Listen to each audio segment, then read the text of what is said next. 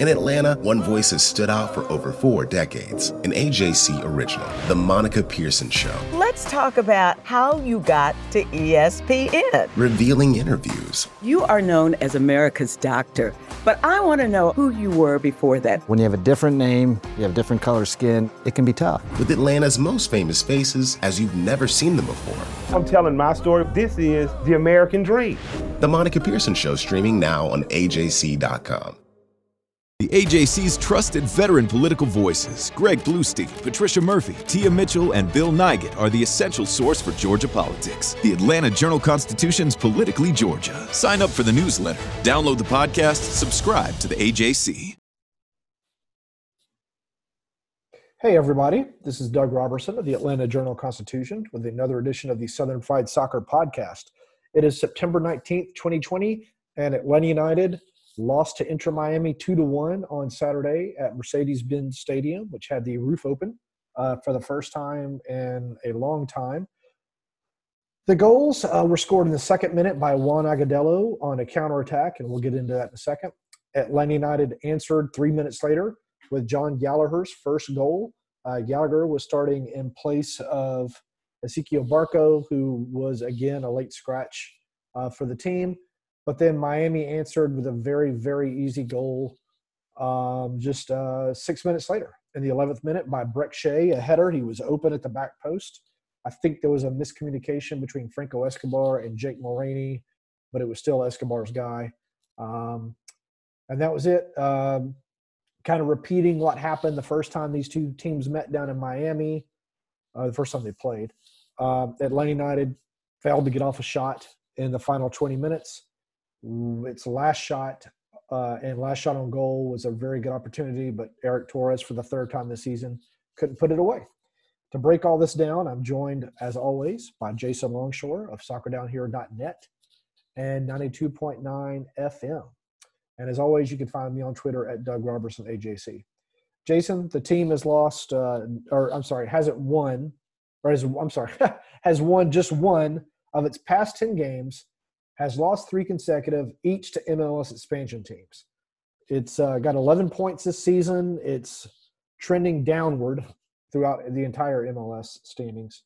How can this team get it turned around? It just, again, an early goal, no shots when it needs shots. How can it get the season turned around?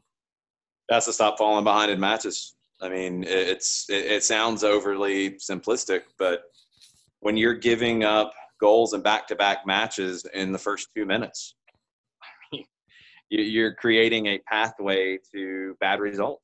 It just repeats itself, and then you give up a goal off of a throw-in. It's a Miami throw. And again, a goal. The Nashville scored a goal off an Atlanta United throw-in. You've this season conceded goals off of the opponent's corner kick, off of your own corner kick, off of the opponent's throw-in, off of your own throw-in, off a free kick. It's dead balls are just killing you, and you are losing focus. You're switching off. We see teams consistently try to play quickly on dead balls because it's an easy thing to focus on, you know, ahead of a match with Atlanta United. They switch off, and it was a time where Miles Robinson stepped out to the left because play transitioned quickly into Miami's attack, and he defended Lewis Morgan very well and forced a throw, and everybody hesitated, and it's a throw-in, and it results in a cross, and it results in a goal, and that decides the match. That decides the match, and the rest of it, and that's what's so difficult about it is, you know, you can look at chances created in the second half, and you can look at, you know, shots in the final 15 minutes and go through all of that. You knew when Josef Martínez got injured that goals were going to be hard to come by. You can't give up bad goals. You just can't give up bad goals. And giving up so many goals off of dead ball situations, it's giving up bad goals. Yeah. You give up early goals and give up bad goals, you're going to lose. You're going to lose matches. And Atlanta United really can consider itself lucky because it was about a yard of combined offsides from giving up 2 more goals. Two more goals Miami had in the first half were called back, and then they were off. I mean, they were correct, but they were correct. But you know, And then but you're defending to try to get the offside. I mean, let's be fair about that one there. Yeah, that's true. But then there was another set piece in which John Gallagher had to make a lunging save of a Breck Shea shot. And you watched the highlight, and I was watching it during halftime. They showed it on Fox Sports Southeast. 3 Miami players got goal side of Atlanta United players. And Brad Guzan came out to make himself big and stopped Leandro Gonzalez-Perez's initial header. Breck Shea was the first to the loose ball, which was similar to the first goal with Agudelo. And Gallagher got a cleat on it to stop it from going in. But that was another set piece that Atlanta United just didn't defend well at all. No, you didn't. And it was a set piece where it's a great reaction from Brad Guzan to adjust, because he was late coming out initially, and he's coming out to punch, and he has to adjust quickly, and he makes the save. He stays big, and he makes the block, which is, I mean, it's a good save. But he's late to get to the ball, and then you're scrambling. And, yeah, there were way too many players open at that moment. And it's been consistent, and it is down to focus. It is down to organization. It's down to communication, and it's been lacking all year long. Miami's first goal, Stephen Glass and Jeff Lernowitz both said all week long, Atlanta United talked about Miami's speed on the counter. You can't let them counter. If they start to counter, tackle them in their half or wherever it is so that it can't happen. First 2 minutes, turnover, Breck Shea splits two lines with a nice pass to Agudelo, good hold-up play. He spins back, puts it into space to Lewis Morgan, who's open, streaking down the left wing. He puts a cross in. Miles Robinson makes a good recovery. I don't know who he was running with, but he got a foot on the initial cross, but no one picked up Agudelo. 3 people were going to the guy closest to the goal. I can't really blame him for that at the time. But Agudelo's sitting there open. Easy shot, easy goal. And then all of Atlanta United's tactics are just kind of not – I don't want to say all are thrown out the window, but as you said, you're again chasing a game. It's just – it's – Stephen Glass, I think, is coaching the right things. They're just not being executed by the team. I don't know if he has to change his coaching style. He can't threaten to put more different players in because they've already gone through almost the whole roster other than George Campbell and Lawrence Wyke, and none of those 2 goals tonight were the fault of Anton Walker or Miles Robinson, I think. I don't know what else can be done. It's frustrating. That first goal is exactly the moment you planned for against a Miami team that's going to be dangerous in transition. You have to deal with that group that is going to get out quickly. You've got to break the play up as early as you can. And that situation, you're right, everybody collapsed and left Agudelo. It's kind of a crazy one that just drives you nuts at this point, because Miles Robinson slides in to clear the cross from Morgan, and it deflects off of Anton Walks, and it falls to Agudelo, who is wide open, but it's a deflected clearance that gives them a great opportunity. It's just one of those things that drives you nuts. You can't have that transition in the first place. That's where it breaks down, because that creates the opportunity for deflections, for those odd little things that can kill you, and they've been doing that all season long. A bright spot for John Gallagher, his first goal for the club. A lovely left-footed, hit very well shot into the upper left, the near post for him. Roofed the shot. I thought that playing in place of Ezequiel Barco tonight, he was very energetic. He had a Barco-like stat line, 2 shots, 1 goal, 2 chances created, 5 times fouled, 1 tackle, completed 79% of his passes. I thought he played very well. It again makes me wonder why in the world the team was trying him at wingback for a season and a half. That's either here or there. I'm going to push back on that a little bit, Doug. No, I'm going to push back on it, because I call the Chiefs games, and I know exactly what happened with that whole scenario. In 2018, Gallagher played some up top, and then he played as a right winger. And you, at that time, did not have a deep number of academy players who were able to step up and play for the second team. You had some matches in a run of games where you had a bunch of matches with the first team, and you were shorthanded, and you didn't have a right-sided player at all to play as a right back first. The first time he played in that position, was as a right back in a line of four, and it shocked all of us. And Scott Donnelly, the manager at the time, told us that he didn't have any other options, and Gallagher volunteered to play it. And he played very, very well. And he got forward. I think he had an assist. He might have even scored a goal that night from the right back position. And he did it very well. And you had another game coming up 3-4 days later. He got another look in that spot. He went really, really well. So he wanted to continue there. The team wanted him to continue there. He continued to get better in that position, both defensively and in the attack. And that's what got Aberdeen's attention. And Aberdeen brought him over initially to play that kind of role. Now at Aberdeen, he ended up playing a number of different roles. He played up top just a little bit. He played a lot as a number 8, as a central midfielder, which I had never expected to see. And then he comes back here and he plays on the left side. So he's added that versatility that is a good thing for him. He wouldn't have beaten out any of the players ahead of him with the first team as a forward or as a right winger purely. That versatility has helped him get on the field more. Okay, I didn't mean to get into Gallagher's bio, but that's all right. On the other side, Jake Mulraney. That's why it's not like the front office didn't know what they were doing with him. It's the fact that he had an opportunity and it got him on the field and honestly got him to the Scottish Premiership on loan. On the other side, Jake Mulraney, who I've been hoping to see start simply because he does have speed, can take opponents on off the dribble, which is something that I think has been lacking in the team. I thought he had a decent game.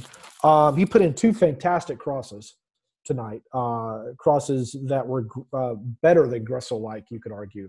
But Atlanta United couldn't get on the ends of them. Maybe Josef Martínez could have. Who knows? But it was a good sign, I thought, from him. I thought Adam John, I keep mispronouncing his name, I don't know why, had another solid game. I'm not quite sure why he was taken out when Atlanta United knew it was going to start pumping in crosses. Stephen Glass said they had to try to balance the midfield and stop counterattacks, but you're still losing by a goal. Even if you lose by 2 goals, you've still lost the game. So I'm curious to see if he'll get another start on Wednesday. He played well. His pressure on Robles created the turnover that led to the first goal. That was Adam John pressuring the goalkeeper that forced a bad clearance. I'm still just at a loss how this team can't even get a shot off in the final 20 minutes when it's trailing by a goal. But because that's happened so frequently, it's just how it is. The team struggles to create chances. It struggles to create shots. Even against a packed-in defense. I was almost laughing. I was like, this would be a great game for Pitti to come in and take a pot shot from 30 yards, which he'd like to do, because they need something right now because they're not creating anything otherwise. When you're missing Pitti Martinez and you're missing Ezequiel Barco, you see the lack of creativity, and you see why those players are important. Yeah, Stephen Glass and Lernowitz were asked about not having DPs after the game because, you know, they should be impactful for Major League Soccer teams if you spent your money well. And, you know, Glass said, basically, we can only control what we control, and that's our work, and that's doing everything correctly. Lernowitz was kind of dismissive of it, saying, well, nobody's looking around going, oh, my God, we don't have any DPs. Everyone was doing their best. And he thought at the positions those players normally occupied, which would be Gallagher and Mulraney and Adam John, he thought they got good production tonight. I don't think that you can expect that consistently. But we're going to have to find out because Barco, this is the second time in a few weeks, he's been a scratch with some sort of undisclosed injury. The team won't tell us what it is the day before a game. It seems to be becoming more of a trend than an outlier. Yeah, in terms of the designated player stuff, I'm not worried about their roster designation. When I say, you know, missing Pitti Martinez and Ezequiel Barco, I'm talking about the kinds of players they are. I was just using that as an intro to that. I know. But I want to make that clear that, you know, when you're falling behind in games and you need to break down a deep line, a deep defending team, that's when those kinds of players become more important. And that's when their absence becomes more important as well. Atlanta United has a very, very tough game upcoming on Wednesday against FC Dallas, which has 19 points in the Western Conference. And then it goes to Chicago, a city I love and regret I will not be able to go to this game next Sunday at Soldier Field, which has 9 points. It's a huge game for Atlanta United. I tweeted this a bit ago. Based upon recent trends, it's closer to the bottom of a combined table than anything else. It is only 1 point out of ninth, 3 points out of eighth in the East, but it's not trending the right direction right now. It's going to be playing this game on short rest. Dallas also played today, so it's going to have short rest for this game. But Dallas is playing really, really well in its past few games. They have been, and they're getting production from their forward, Frank O'Hara. He had 2 goals, one on either side of halftime today. They're getting production from new players into the team. This is a group that consistently cycles academy players through, and Luchi Gonzalez was formerly running the academy before he took over the first team, so he's bringing guys forward that he trusts, and they know what he's looking for. You've had a consistent style of play there going back to the Oscar Pareja days when Luchi was in charge of the academy. You can go further back when Oscar Pareja was developing the players out of the academy. Yeah. So they know exactly who they are, and they're able to bring new faces in, and they fit. Atlanta's going to have to be very, very careful because Dallas is scoring a lot of goals. And if they get an early goal, as we've seen so often here lately, Atlanta does not come from behind very well. They're not scoring enough. They're not creating enough chances to fall behind early.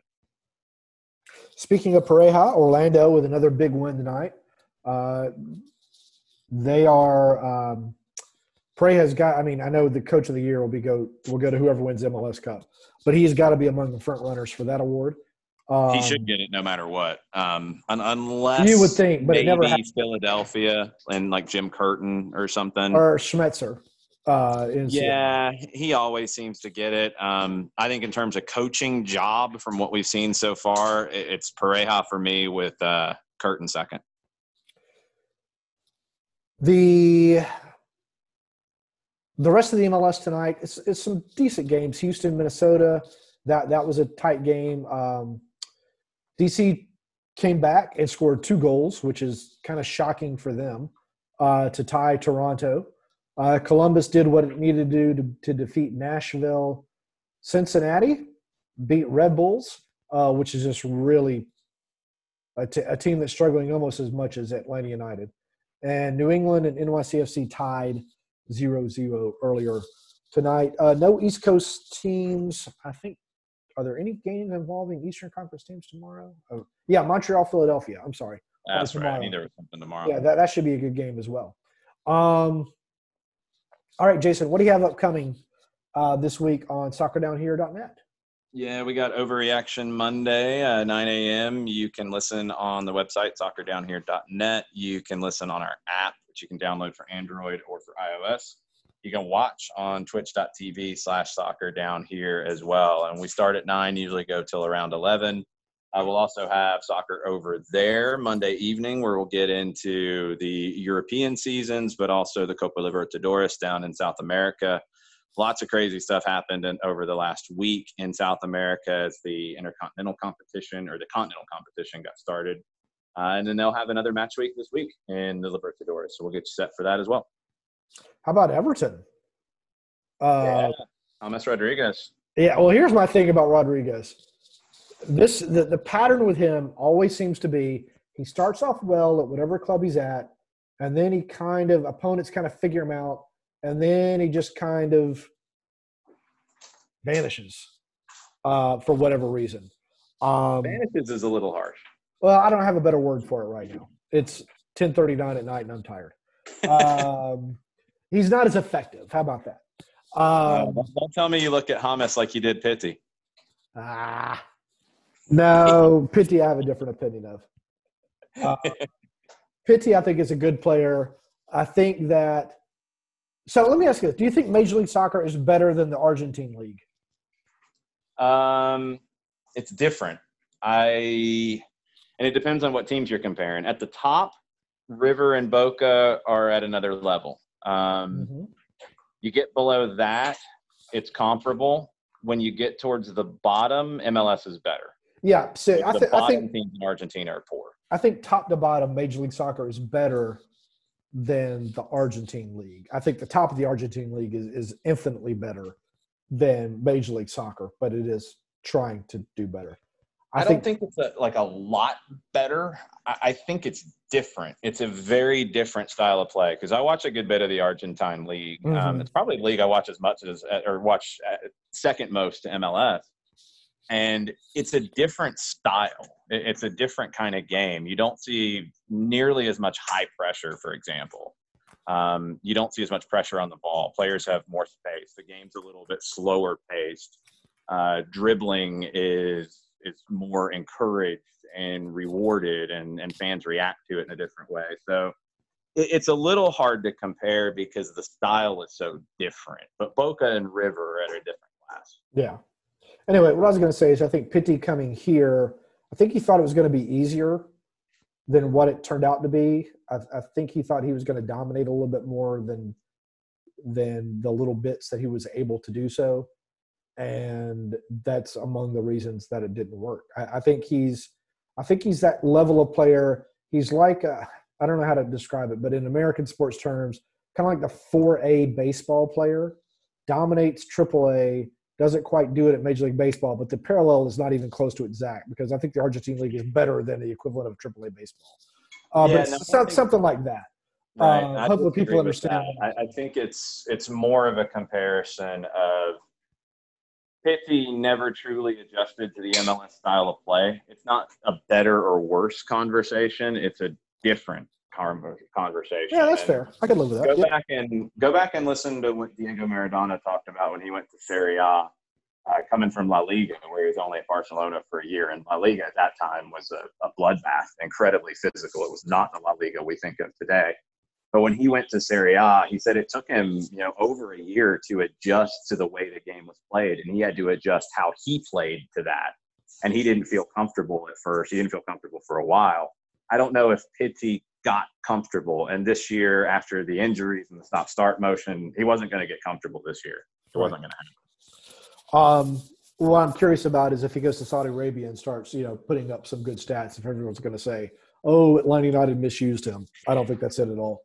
I think the Saudi Arabian League is a lot easier than Major League Soccer, and that's probably why he's playing well, which kind of goes back to my not very good parallel of the Class A baseball player versus the Major League. The Saudi League is not playing it right now. He's playing in the Asian Champions League, and that's a different comparison. The Saudi League, I'm with you, it's not as strong as MLS.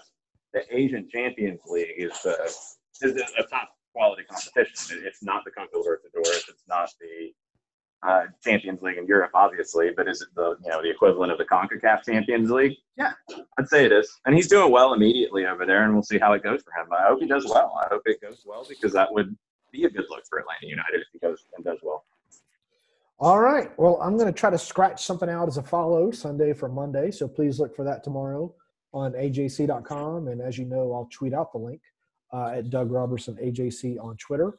Please follow Jason Longshore and John Nelson and the guys at SoccerDownHere.net. Please follow whatever Jason does on 92.9 because he does so many different things. I've kind of lost track of all of them. Please follow Dirty South Soccer. Follow all those guys.